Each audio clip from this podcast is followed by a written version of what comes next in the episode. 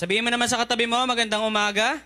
At ah, ako ay excited na makinig ng salita ng Diyos.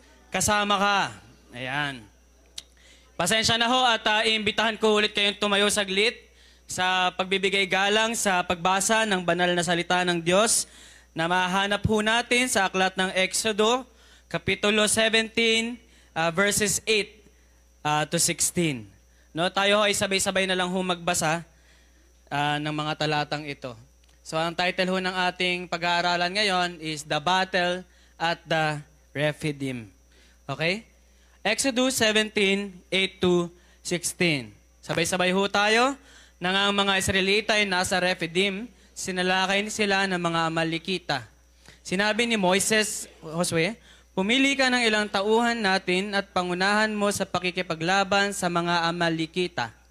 Hawakan ko naman ang tungkod na ibinigay sa akin ng Diyos at tatayo ako sa ibabaw ng burol. Sorry po, sorry po. Sinunod ni Josue ang utos ni Moises at hinirap niya ang mga Amalekita.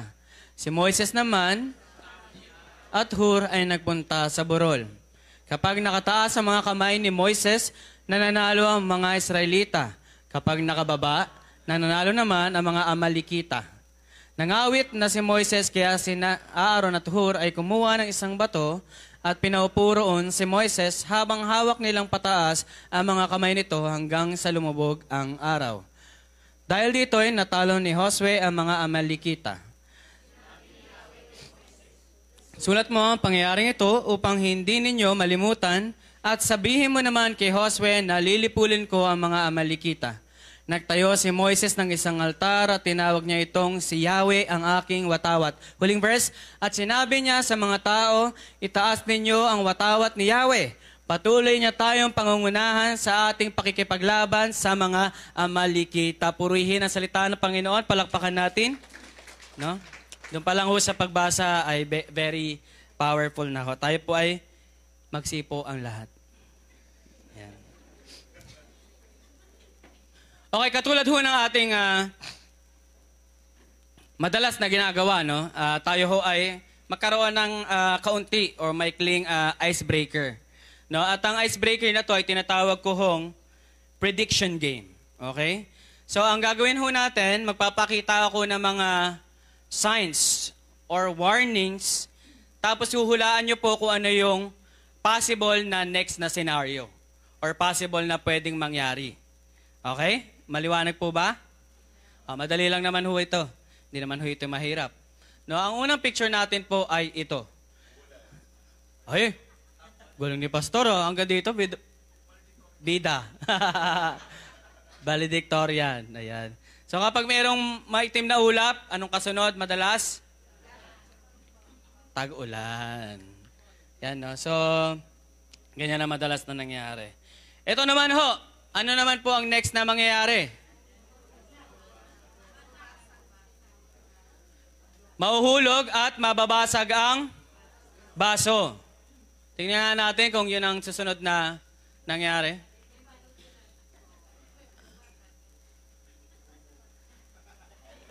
Nabasag. Okay? Nabasag nga. Okay, next naman. Ito, medyo mahirap na ho ito ha. Galing-galingan nyo ho yung paghuhula ano mangyayari. Ano mangyayari after nyan? Mabubuntis. Honeymoon. Pwede. Away. ano, ano yan, Pastor? Based on? Ah, readings, readings. Uh, based on uh, life of other life group members. After nyan, ito na ang mangyayari. Ayan. Amen? Amen. Mga dating hindi naguhugas, science of the times. No? Pag kayo po ay nag-propose at nasu- na, na, nasuot na yan, sing-sing na yan, yan, science of the times. Magiging dishwasher ho kayo. Hindi lang ho yan. Meron pa po susunod na mangyari, marami ho yan. Mawawala ka ng pera. Okay? So, problemado. Problemadong problemado siya. Wala na siyang pera. At meron pa. May mangyari pang isa pa. Ayan. Palagi ka ng mali. Sabi nga nila, nasa, nasa tamang tao ka na kapag lagi siyang tama. Ayan. Ito last na. Oh. Ay! Ay! Sabi niya, babe, laro kami ng basketball ha. Bahala ka. Ayan. Ano mangyayari next? It's a trap daw, sabi ni Joshua. Ano mangyayari? Makakalaro naman, may injury lang. Okay? Yan, nakalaro mo ka naman masaya siya, no? Based on experience. Nang iba. Alam niyo ho, there are uh, there are things that gives us signs or there are things that give us warnings before it actually happens. Katulad ho ng mga binigay natin, no? No, bago umulan, minsan may tanda, no? Dumidilim ang kaulapan. Paminsan, ang paglindol, meron ding tanda, no? Ito ay nakikita natin. Minsan na pagparating na yung tag-araw, meron ding mga tanda na papalapit na ang summer. Pero alam nyo, may mga bagay sa buhay natin na dumarating na walang signs at walang warnings. At kadalasan, ito po ay yung ating mga challenges o yung ating mga problema. Most of our problems comes without warnings and signs. Na bigla-bigla na lang ho silang dumarating at sinusubok ang ating buhay, sinusubok yung ating pananampalataya. No? Akala natin smooth sailing yung buhay natin, tapos biglang merong magkakasakit, biglang may mawawala sa pamilya, o kaya naman biglang mawawala ng work. No, alam nyo, itong mga problemang ito, sometimes comes without warnings. Pero ang tanong ho sa atin ngayong umaga, as Christians, how do we face such problems? Paano ho natin hinaharap yung mga challenges ng ating buhay o yung ating mga problema? Alam nyo po, meron po tayong tatlong option. Kapag tayo po ay sinubok ng buhay, sinubok ng mga pagsubok, yung dating sinusubok nyo, subok na. Flow G, no?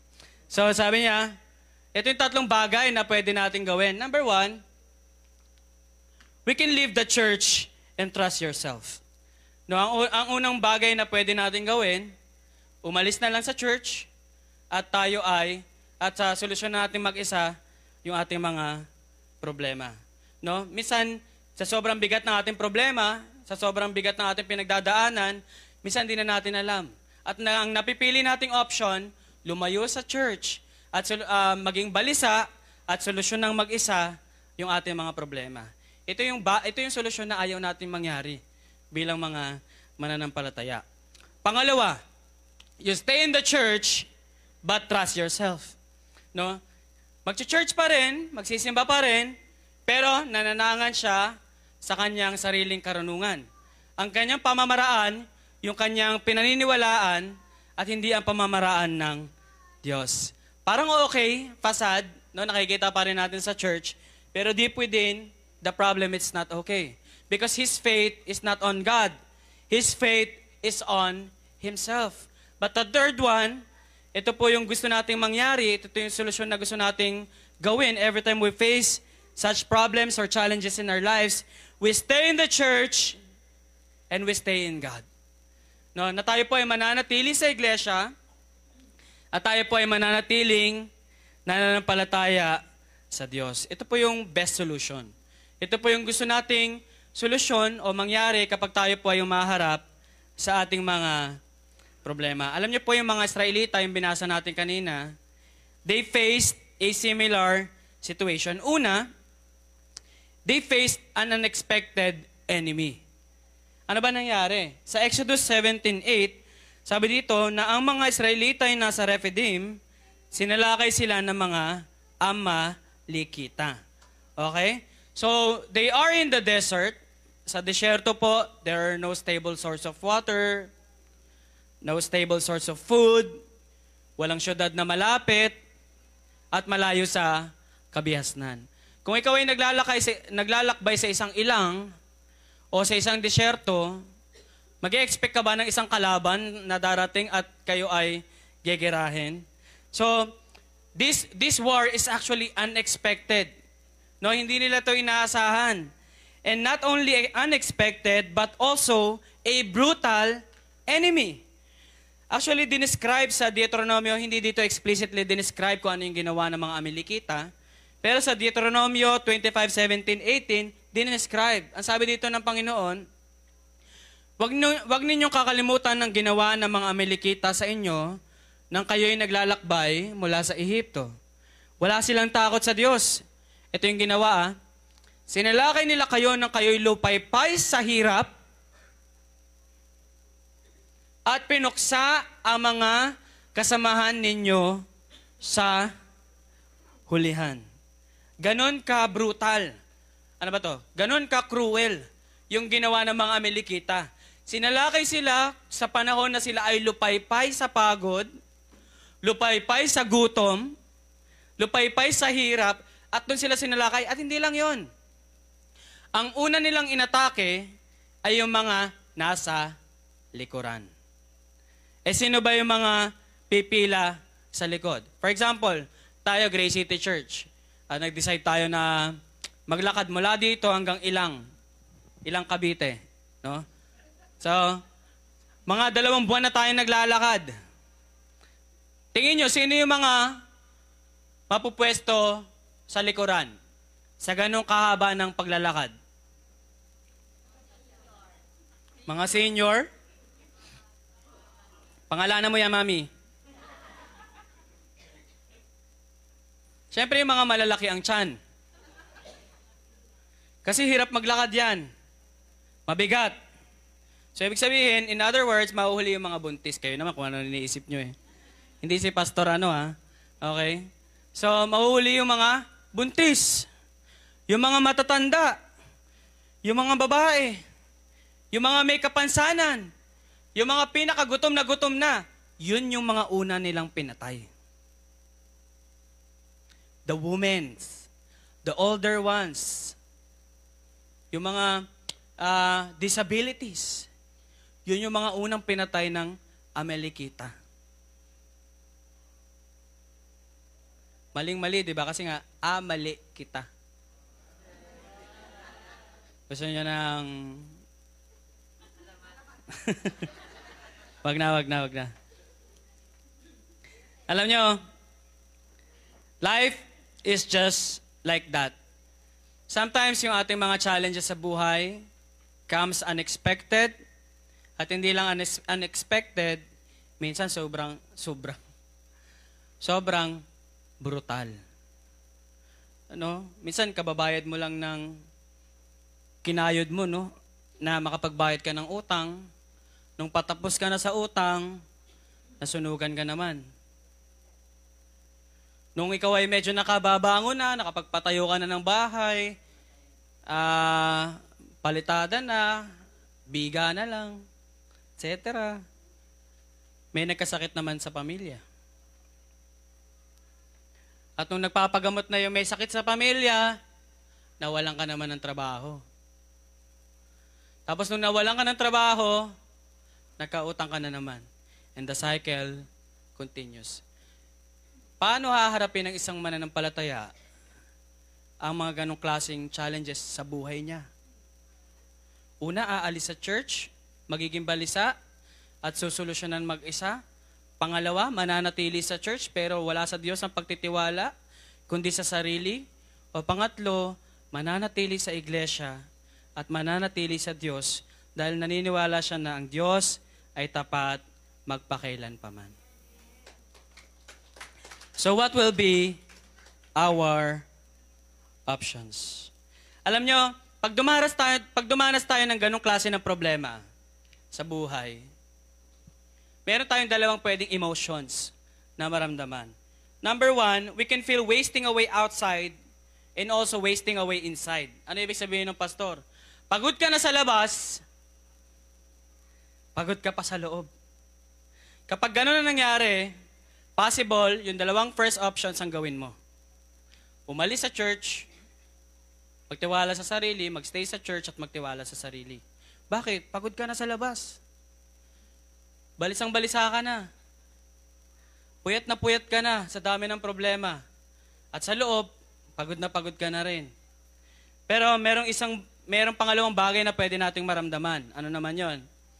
wasting away outside but is renewed inside. Yun yung gusto natin mangyari. whenever we face trials of many kinds. Ang sabi ni Apostol Pablo sa 2 Corinthians chapter 4 verse 16 to 18, Therefore, we do not lose heart. Why? Though outwardly we are wasting away, bugbog sarado na kami, we are persecuted, gutom na kami, wasting away outside. Ayun sabi ni Pablo. Kahit gulpi sarado na kami ng mundo sa labas, yet, inwardly, we are being renewed day by day. At yun yung gusto nating mangyari. Ano sinasabi dito ni Pablo? Reality. Hindi naman porket, hindi naman porket tayo ay mga mananampalataya, hindi tayo makararanas ng problema. Or hindi tayo makararanas ng wasting away on the outside.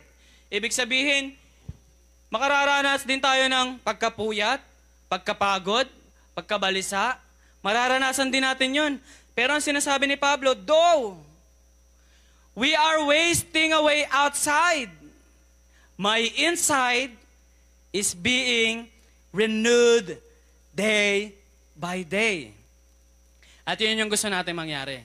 If you are wasting away outside, but you are renewed inside, most probably, you will choose the third option. You stay in the church and you stay in God. Bakit? Kahit pagod ka na sa labas, pero yung loob mo, laging napalalakas ng Panginoon. Amen?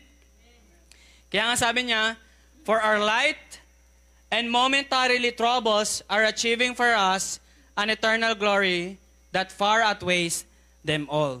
So, ito yung solusyon. No, bakit bakit ah, yung inside nila nare-renew palagi? This is the solution. And this is his secret. So we fix our eyes not on what is seen, but on what is unseen.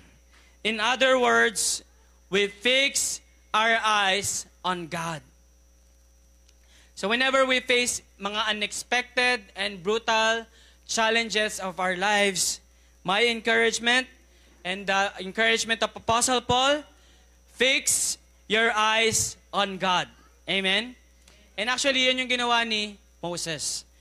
At ang una nating punto na makikita natin dito, secure a firm grip on the power of God through praying. Meron ba tayo dito ng drumstick? Kukunin ko lang, no? Para medyo may sample tayo. Para makuha kapatid na Joshua. Ang ibig, parang ganyan, no? Ito. Mas mahaba pa nga akin, eh. Screen yan. okay? So, meron siyang tungkod. At yung tungkod na yun, yung binigay ng Diyos. Na-remember niyo, yung pag ginagis niya, nagiging ahas. Kapag dinampot niya, bumabalik sa tungkod. Yun din yung ginagamit niya panghampas ng bato. No? So, yun yung kanyang spell stick. No? Yun yung kanyang tungkod. So, when we say a firm grip on the power of God through praying, ito yung picture nun. Sinabi ni Moises kay Josue, Pumili ka ng ilang tauhan natin at pangunahan mo sa pakikipaglaban sa mga Amalikita. Ako naman, hahawakan ko naman ang tungkod na ibinigay sa akin ng Diyos at tatayo ako sa ibabaw ng burol. So let's say for example, ito yung tungkod ng Diyos at ang ginawa niya all day was to firmly grip ano bang English ng tungkod? Tungkod. Staff? Yon, staff. Okay. So, to firmly hold the staff of God in praying. So, ang picture nito, it symbolizes total dependence. Na kung hindi siya kakapit sa Diyos, this one represents the power of God, This one represents God. This one represents the blessing of God. This one represents the grace of God. This one represents the provision of God. At ang picture na sinasabi dito, it symbolizes na mananalo lang sila sa war na yon if Moses would firmly grip his dependence on God. Ibig sabihin, the first step in facing our brutal and unexpected challenges in our lives is to firmly grip on the power of God through praying. Alam nyo, ano yung mga dahilan bakit kailangan nilang dumepende sa Panginoon? Tatlong dahilan. Number one, they have lack of experience in battle. Alam nyo ba na ito yung first ever recorded war of the Israelites?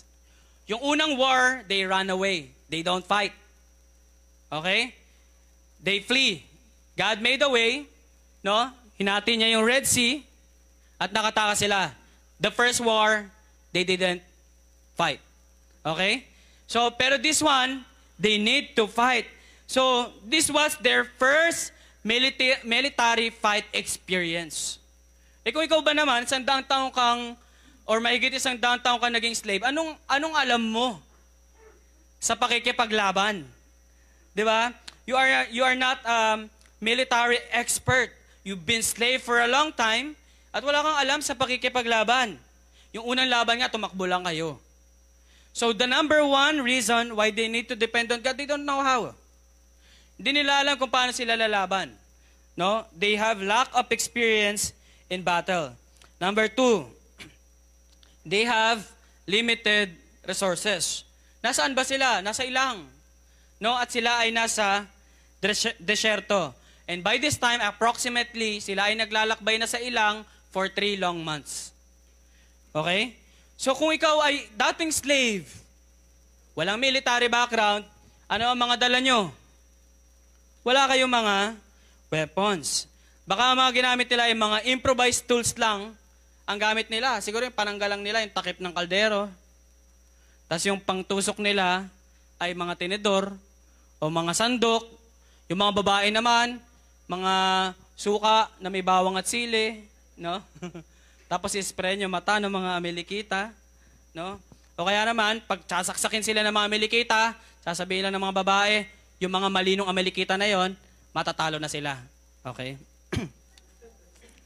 sana, sana na gets. Okay.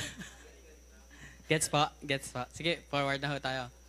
Na? So, ang pangatlong dahilan naman is physical weakness and fati- fatigue.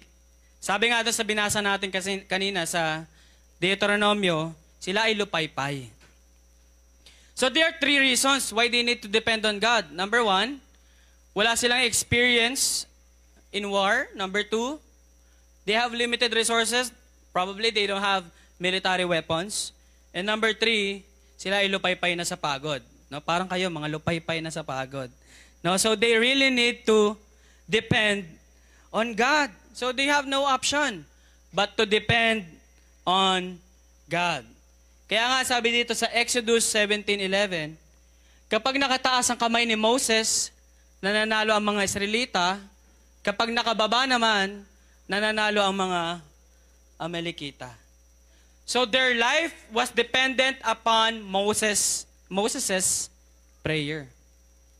Kung hihinto si Moses sa pag-pray, mamamatay sila. Kung magiging persistent naman siya sa pananalangin, mananalo sila. No, iniisip ko parang ano, no, kung ito ay modern, ano, kunyari nasa ML sila. No, kapag tinataas ni Moses, nananalo sila. Ang mga sounds na narinig, an enemy has been slain. No? Your team has destroyed the turret. Okay? Tapos pag binababang ganon, your team has been slain. Enemy triple kill. Di ba? Tapos sasabihin nila, Aaron tsaka Hur, itaas mo ulit, tatatalo na tayo. Pagtaas na naman ng ganon, legendary. Di ba? Yung mga ganon, no? Your team has, uh, your team has slain the Lord. No? Tapos pag binaba na naman ganon, your turret has been destroyed. Enemy savage. Ah, akala nyo, ha? Tapos uh, nanatiling ganon, tinaas hanggang dulo. Ang narinig na nila, victory. Tapos ang MVP, si Moses. Okay? What if ganon kaya yung itsura, no? Paano kaya kung ganun lang sa, sa buhay, no? Kapag tinaas mo yung tinaas mo yung sandok sa bahay, ang magluluto yung asawa mo. Sana ganun lang kadali, no? Pero kahit gano'n ko taas, talagang bumababa siya eh. talaga ikaw talaga magluluto. Ikaw talaga maghuhugas. So, sabi nga nila, ulitin ko lang, nasa tamang tao ka na pag lagi siyang tama. Alam nyo, this has changed Moses. And I pray that this also should change our perspective. Alam niyo si Moses, hindi naman siya dependent on God before. When his first war, sabihin na natin, hindi naman talaga war yon, was against an Egyptian, and he killed it on his own strength. Pumatay siya. Exodus 2, 11, 15.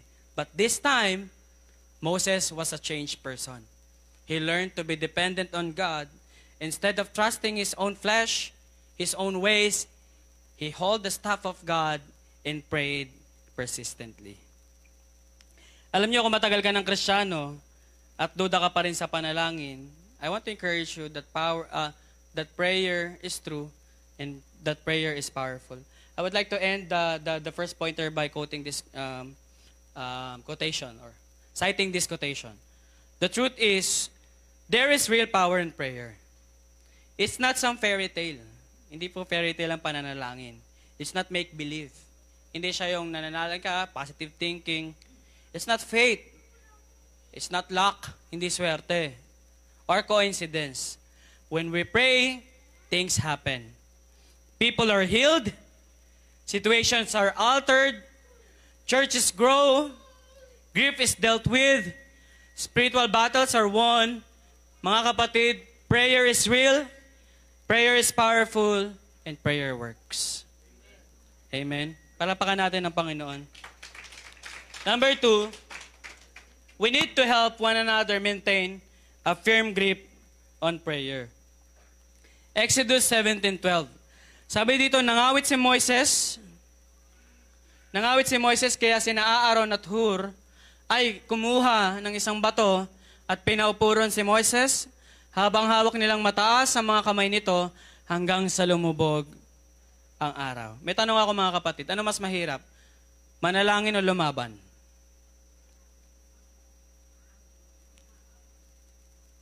Who says lumaban?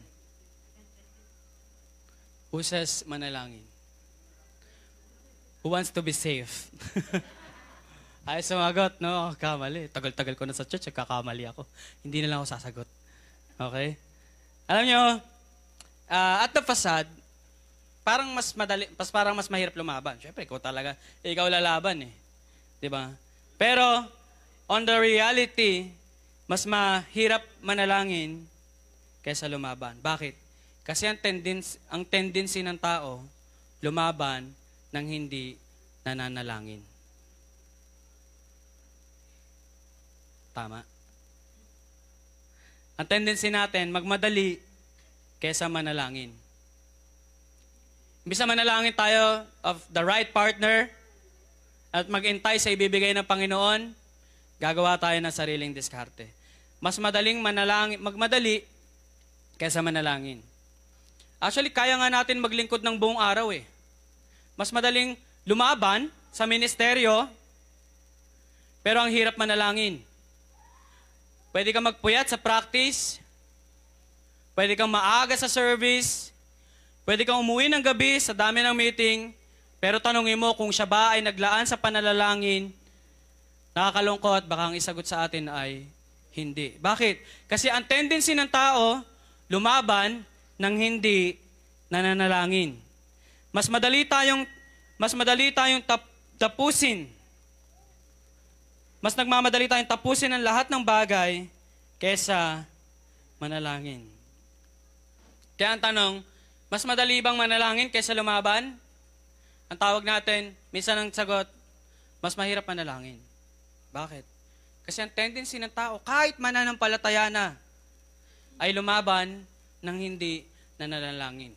Kung pwede nga lang atang mag-service ng hindi nagpe-pray, baka gawin natin. Sa sobrang nagmamadali tayong lumaban.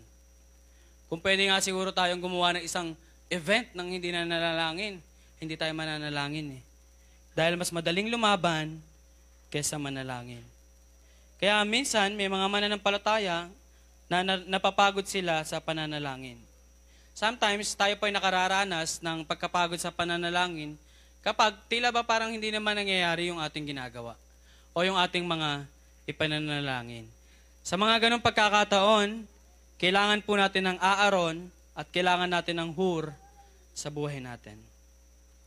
Alam niyo, na-appreciate ko yung ginawa ni Pastor Glenn last time. Before our, before our uh, prayer and fasting week, actually, uh, before the prayer and fasting night of fire, no? Within that week, Pastor Glenn asked us, no, the pastoral team, no, na kung nakita niyo yung picture, ako, ako lang yung nagpe-pray doon, and I, uh, I'm praying for two, for the two of them. okay. And he said, uh, I think that was Wednesday, no, morning, sabi niya, uh, mag-pray tayo sa church before yung prayer night. Actually, hindi ko makitang logical. Kasi yung gagawin nga natin, manalangin eh. Di ba? Mananalangin na nga tayo na isang linggo, papanalangin pa natin bago manalangin. No? Pero I appreciate that gesture because it reminds us to be humble before God. No, it reminds us na kahit madalas na natin gawin, sabihin na nating routinary, or sabihin na natin tradition that every year we do prayer and fasting, every mid every mid-year we do prayer and fasting, but it reminds us to be humble before God and reminds us that we are nothing without God. Kaya alam niyo, kailangan natin ng mga aaron at hur sa buhay natin whenever tayo ay napapagod na at nangangawit na sa pananalangin. There you will need Aaron and Hur to help us remember the power of prayer. Ano yung mga ano yung mga literal na translation niyan ngayon? Our life groups. Our life group leaders. They will help us encourage praying and staying in faith. Amen po ba? Kaya nakakalungkot, no? Kasi kaya nating punuin yung mga great events. Kaya natin pumuno ng alumni, homecoming, ano ba yan? Alumni, PUP, PUP. UP, bahay ng alumni. Kaya natin punuin yung isang court, no? Kapag mga great events. Pero itong maliit na espasyong binigay sa atin ng Panginoon, hindi natin kayang punuin kapag panahon na ng pananalangin. So it tells us, where do we put our trust? Sasabihin natin, hindi tayo naniniwala sa mga events. Hindi yan ang dahilan kaya naniniwala ang mga tao. Kundi tayo nananalangin. Okay, then prove to me. When we have prayer time, come to church. Because that's how we prove to God, prayer is more powerful than great events. Kaya ang encouragement ko, mga kapatid, whenever we have prayer time, please, let us come. Because there is power in prayer. And may I be the Aaron, and may I be the Hur of your life, reminding you today to fully grip on the power of God. Thirdly, act in obedience while maintaining your grip on the power of God. You know what? Prayer always, comes with obedience. Obedience. Notice that I didn't use the word work. Okay? Kasi may, may mga nagkakaroon tayo ng misconception kapag ang dinadagdag natin ay work. Kasi ang nagiging conception natin is prayer plus works. So that parang ang nagiging conclusion natin, for prayer to work, I have to work. Kumbaga parang, hindi naman makakakilos ang Diyos kung hindi naman ako ikilos eh. So pray, for prayer to work, I have to work. But it's not. Prayer and obedience is what is needed, not, not prayer plus works. It's a total different thing. And I, uh, and I will explain why. Ang work kasi ay paraan mo. Okay? Ang work ay diskarte mo. Ang, ang work ay ways mo. Pero when we say obedience, it is God's way. For example, paano ba mananalo sa isang gyera? Kailangan mo lumaban. Ngayon, kung diskarte mo yung pana- gagawin mo at hindi obedience, what will you always do is to fight. But God's instruction is not always to fight. Their first war, God instructed them to cross the Red Sea, not fight. So what they need to do is not work. What they need to do is obedience. Okay? And then in the next war, God instructed them to fight. So they need, this time they need to fight. So what is needed is obedience. Kasi ang difference ng work sa obedience, ang work, diskarte mo, paraan mo, knowledge mo. Ang obedience, lahat yun sa Diyos. Susunod ka lang. So we don't say, For prayer to work, I have to work. It's not that. For prayer to work, I have to obey God's plan. Yung plano ng Diyos para sa akin. Because sometimes, may mga bagay naman, parang kung itatranslate natin sa buhay natin, may mga bagay na wala naman talaga tayo magagawa. What if we have relatives, the doctor already said, or the science already said, it's a terminal ill- illness. May magagawa ba tayo doon? What we can only do is pray to God. Pero pag sinabi natin, Lord, we're praying na lumaki yung church, let us also remember, merong, merong inuutos sa atin, it is, and it is to evangelize, to do the Great Commission. So, in our prayer, we need to obey. Hindi pwedeng nananalangin tayo ng provision, pero when God provided, nakakalimutan natin yung utos to be a good steward of what He has provided. Hindi pwedeng nananalangin tayo na, Lord, sana lumaki yung church. Pero you know, deep within you, deep within ourselves, we love our money more than the ministry of God. And so, because we love our money more than the ministry of God, we rob God. On the facade, we worship God. Yun yung pangalawang option, di ba? On the, facade, on the facade, we worship God, but on the inner side, we trust ourselves, so we don't give. We hold back what is ought to God. But remember, when we pray for something, obedience must come along with it. Please do not expect the church to grow or have, have everything kailangan sa church if you know deep within yourself, you're not faithful. Because in prayer, we have to obey. Amen. And for our, in, in, in order to fill these seats, we need to obey. We pray for harvest, but we need to do our task in harvesting the people. Amen. Lastly, ascribing all the credit to the Lord. Alam nyo, because it's not our works, but God's, Moses gave God all the glory. Sabi niya sa Exodus 11, 7, ah, 17, 14 to 15, it says here, Sinabi ni Yahweh kay Moises, Isulat mo ang pangyayaring ito upang hindi ninyo malimutan. Alam nyo, what is God's antidote for man's forgetfulness? Ano yung sagot ng Diyos sa makakalimuting isip ng tao? In the Old Testament, lagi niyang pinaga, pina, pinapagawa yung mga tao ng mga commemoration. Either an altar or a tablet where, where they need to write kung ano yung mga ginawa, a stone from the Red Sea, no, anything that will remember God's faithfulness in our lives. Alam niyo, minsan iniisip ko, what we, what if we also create memorials for every great things the Lord has done in the church? Instead of mga minimalist designs, ang lalagay natin dyan, mga plaque, mga plaque of God's faithfulness in the church paikot. What if we do commemoration of God's faithfulness? What if on this side nakalagay, January 20, 2020, the Lord brought us out of Block 35 and provided a new shelter. Nandyan. Pag ano mo, example, March 6, 2015, the Lord miraculously provided 100,000 pesos for our church rent. Nakalagay lahat. No? O kaya naman, June 25, 2019, the Lord has brought us that the Lord has brought our church to its 25th anniversary. Successfully has filled our church with great attendance. What if we also build commemorations of what the Lord has made in our midst? And every time ikaw ay lugmok sa problema, you're, ho- you're hopeless, you don't, hindi mo na mahanap kung saan ka kukuha ng pananampalataya, you go back to the commemoration of God's faithfulness.